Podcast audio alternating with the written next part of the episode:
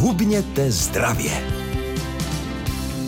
Vítejte u nás na vlnách Českého rozhlasu Region. Vítejte v pořadu Hubněte zdravě. Už jste slyšeli jeho znělku, to znamená, že je tu doktorka Kateřina Cajdamová. Dobrý den.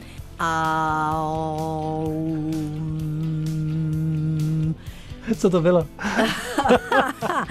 to byla meditační slabika OM, která nám má navodit mír. A já jsem tímhle způsobem chtěla uvést dnešní téma. Doufám, že se nezlobí Patrik, já si vždycky musím vymyslet nějakou legraci, abych připoutala pozornost vás, našich milých posluchačů. I na ty faktické informace se těší už teď Patrik rozehnal. Hubněte zdravě s Kateřinou Cajdámlovou.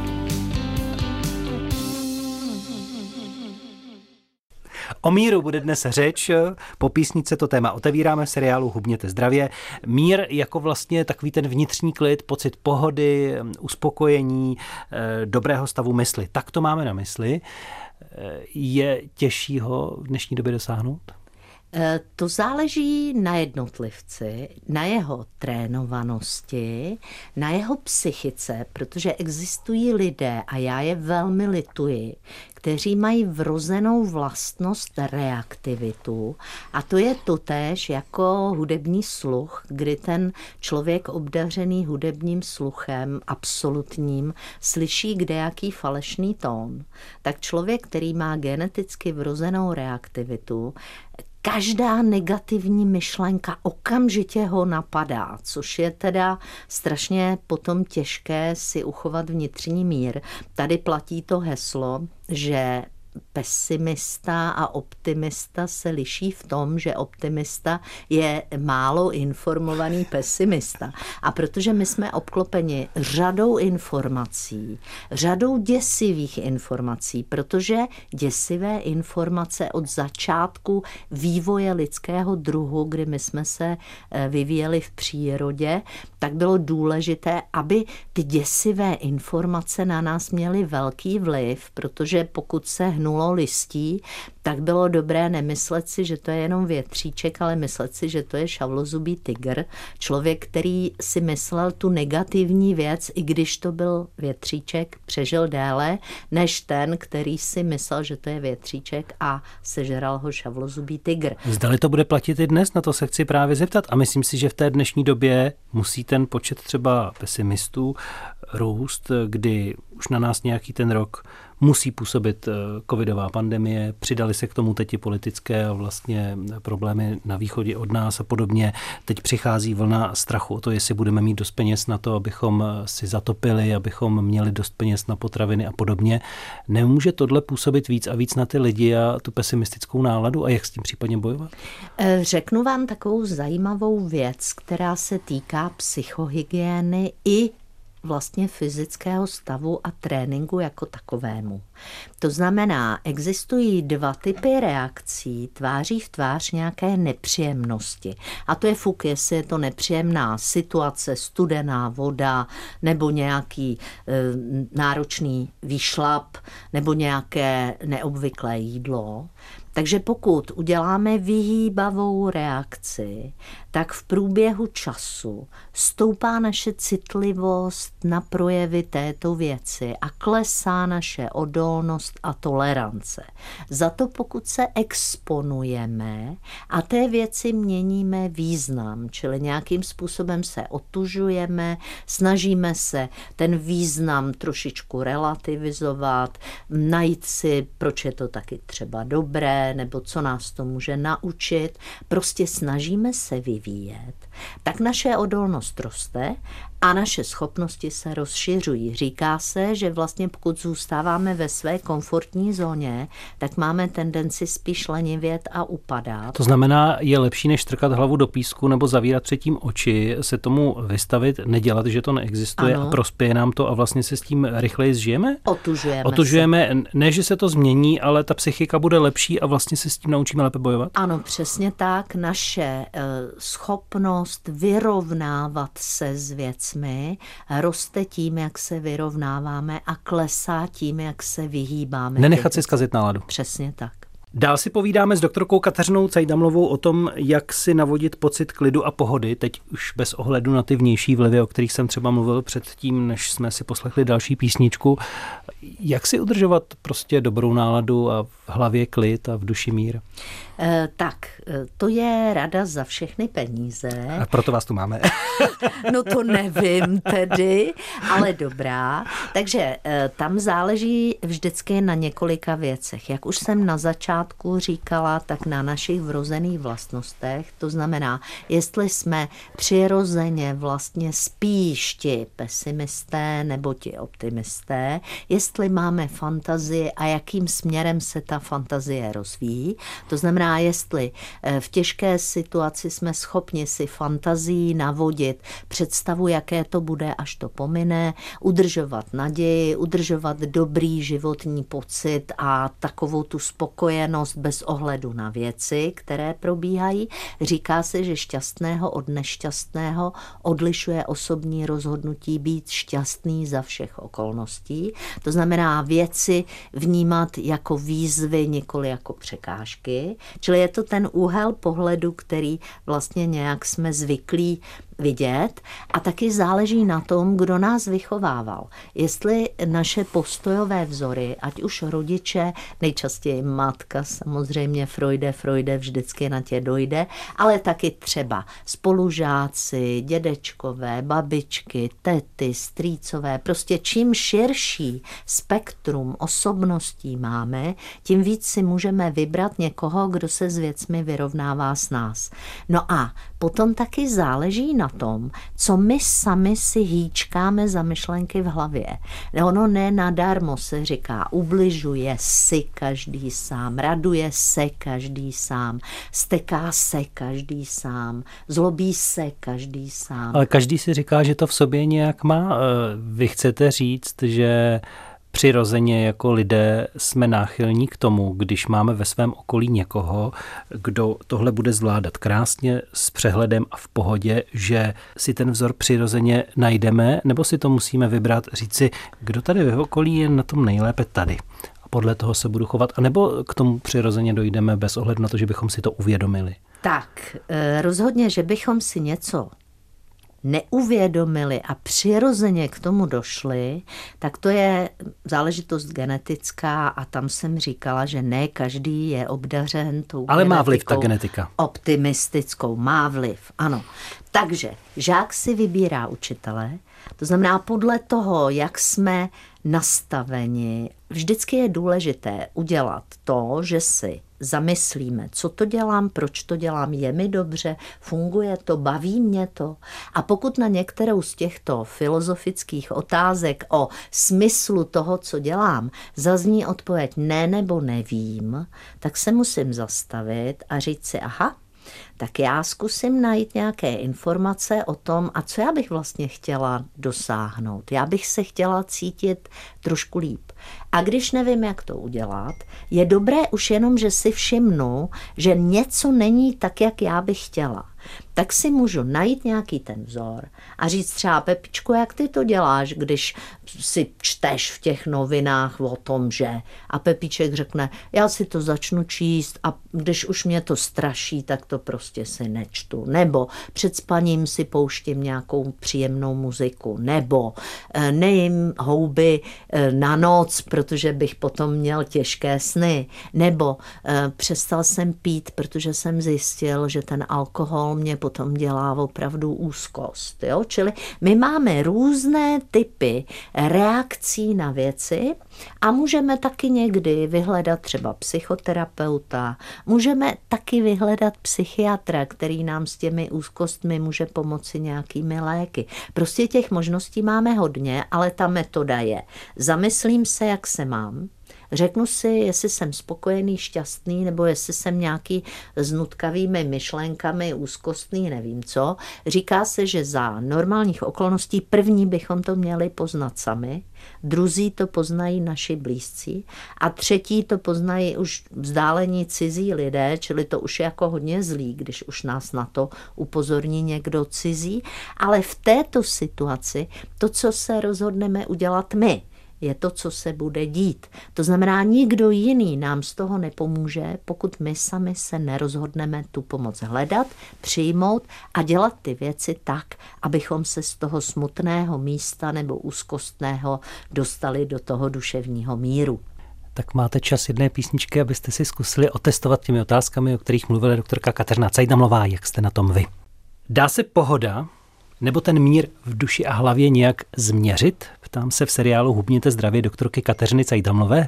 Přesně o tom měření píše ve své knize Moc versus síla americký psycholog, který to opravdu měřit zkusil, David Hawkins. On to zkusil měřit metodou, které já příliš nerozumím, je to kineziologie. Prostě měl lidi v různých životních situacích a byl schopen nějak změřit, kolik energie jim ty situace berou nebo kolik jim dávají. A vytvořil, představte si, mapu vědomí.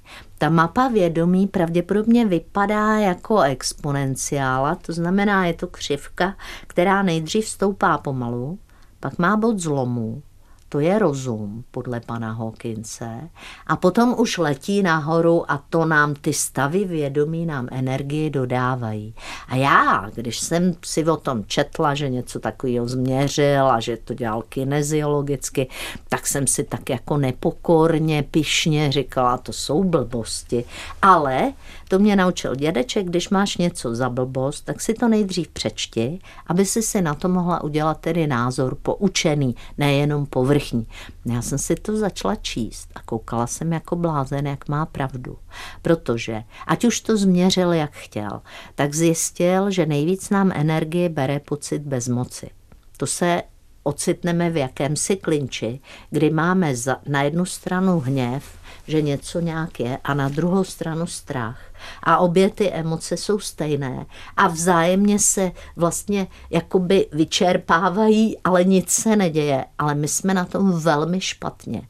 On říkal, že Stav bezmoci člověka často vede k zkratkovitému, někdy i sebevražednému jednání. To znamená, to je nejstrašnější energie, nejvíc beroucí stav mysli.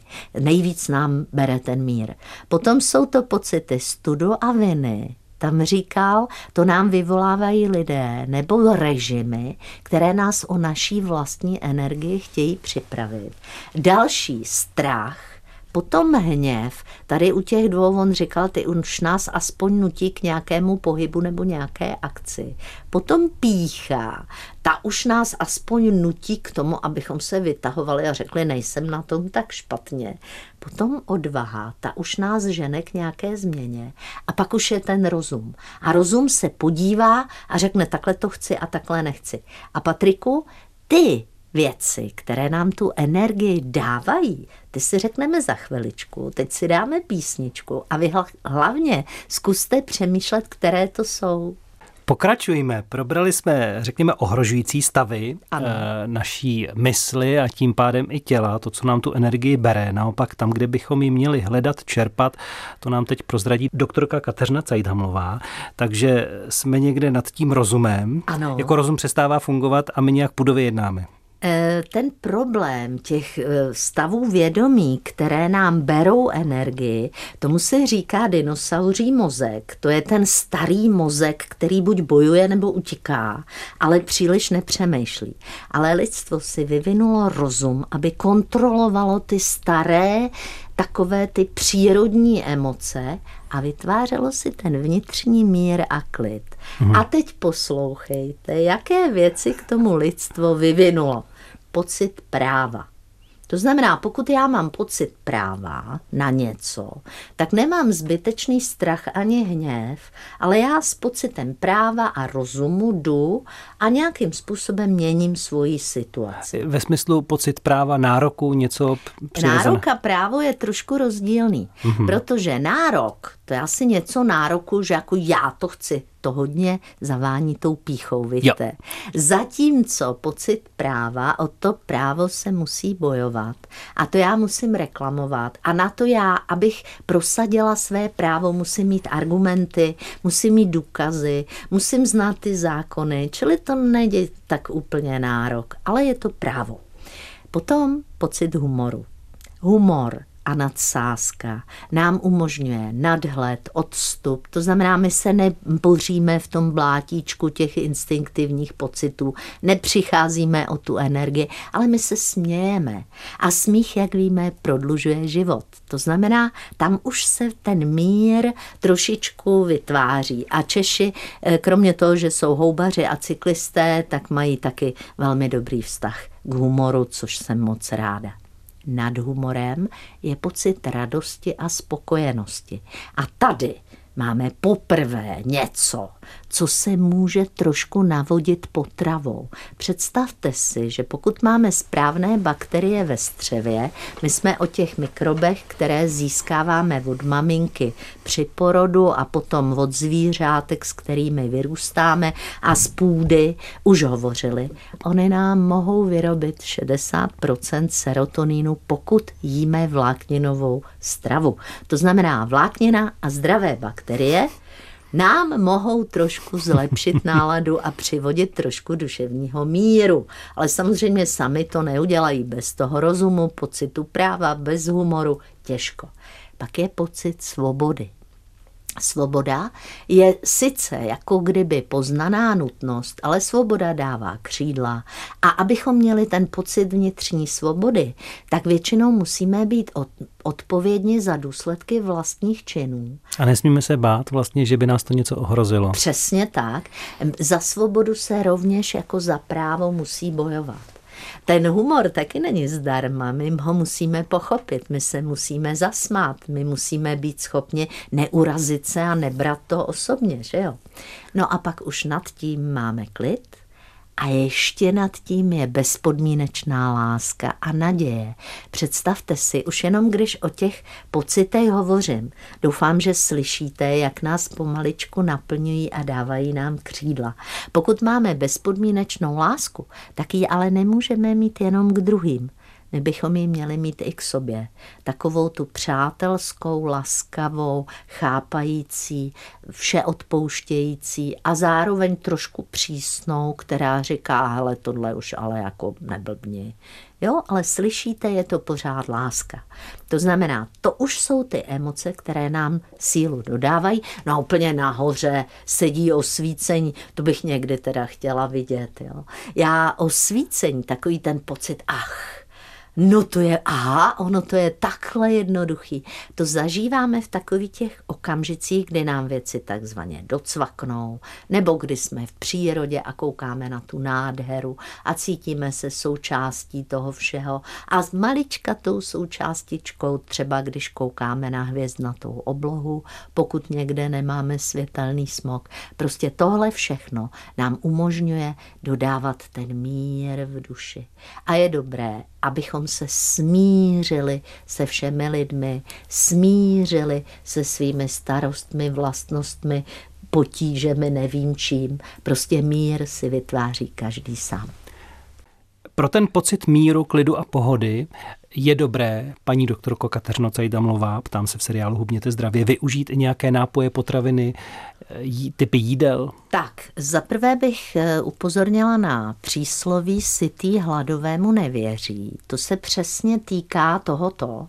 To znamená, pokud jsme hladoví, vyčerpaní, nenapití a unavení, máme větší tendenci mít úzkostné myšlenky, přehánět, eh, být emocionální, vidět věci z té horší stránky. My jsme to viděli v našem pořadu o hubnutí, kde lidé, kteří trpěli dlouholetou podvýživou, byli velmi emocionální, neviděli příliš jako tu světlou stránku světa. A když dostali najíst, prostě stačilo jim zvýšit příjem potravy nad bazální metabolismus, tak to najednou byly sluníčka, usmívali se věci, viděli z lepší stránky. To znamená dostatečně To je to, proč se říká, že kdo eh, dietí, tak vlastně je jako pesimističtější a víc nervózní a tyhle Přesně věci? tak, ano. A bohu díky, některé typy diet vedou k demotivaci, kdy to tělo a ta duše řekne a dost, jako já tohle to nemám zapotřebí, to je trápení a to nebudu dělat. To znamená, bohu díky, tohle existuje. Takže záleží na tom, abychom jedli nad svůj bazální metabolický obrat a radši aspoň 10% nad něj.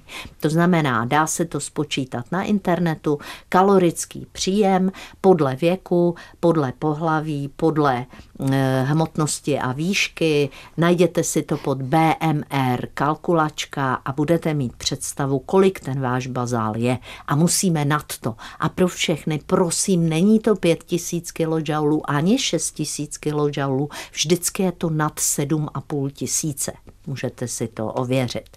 Takže to je první. Dostatečné množství potravy, dostatečná hydratace. Určitě. No a potom existují vysloveně euforizující typy potravy. A to samozřejmě víme, že jsou sacharidy, zejména ty, které jsou kryty tukem. To znamená takové věci, působí na opiový receptor v mozku a my se opravdu dostáváme do takového opiového trošku stavu. Jako třeba co to je? Příklad. Cukr. Cukr. No, cukr. Obyčejný cukr. Sladké věci, ano. Sladké, nebo existují e, látky, které jsou obsaženy v čokoládě a ty vedou vysloveně ke stavu takového mírně změněného vědomí a euforie. Je velký rozdíl mezi euforií a spokojeností a mírem. Ten mír je takový klidný. Ta euforie, to je opravdu takový pík a je návyková, vzniká na ní závislost a musíme zvyšovat dávky a to už potom škodí.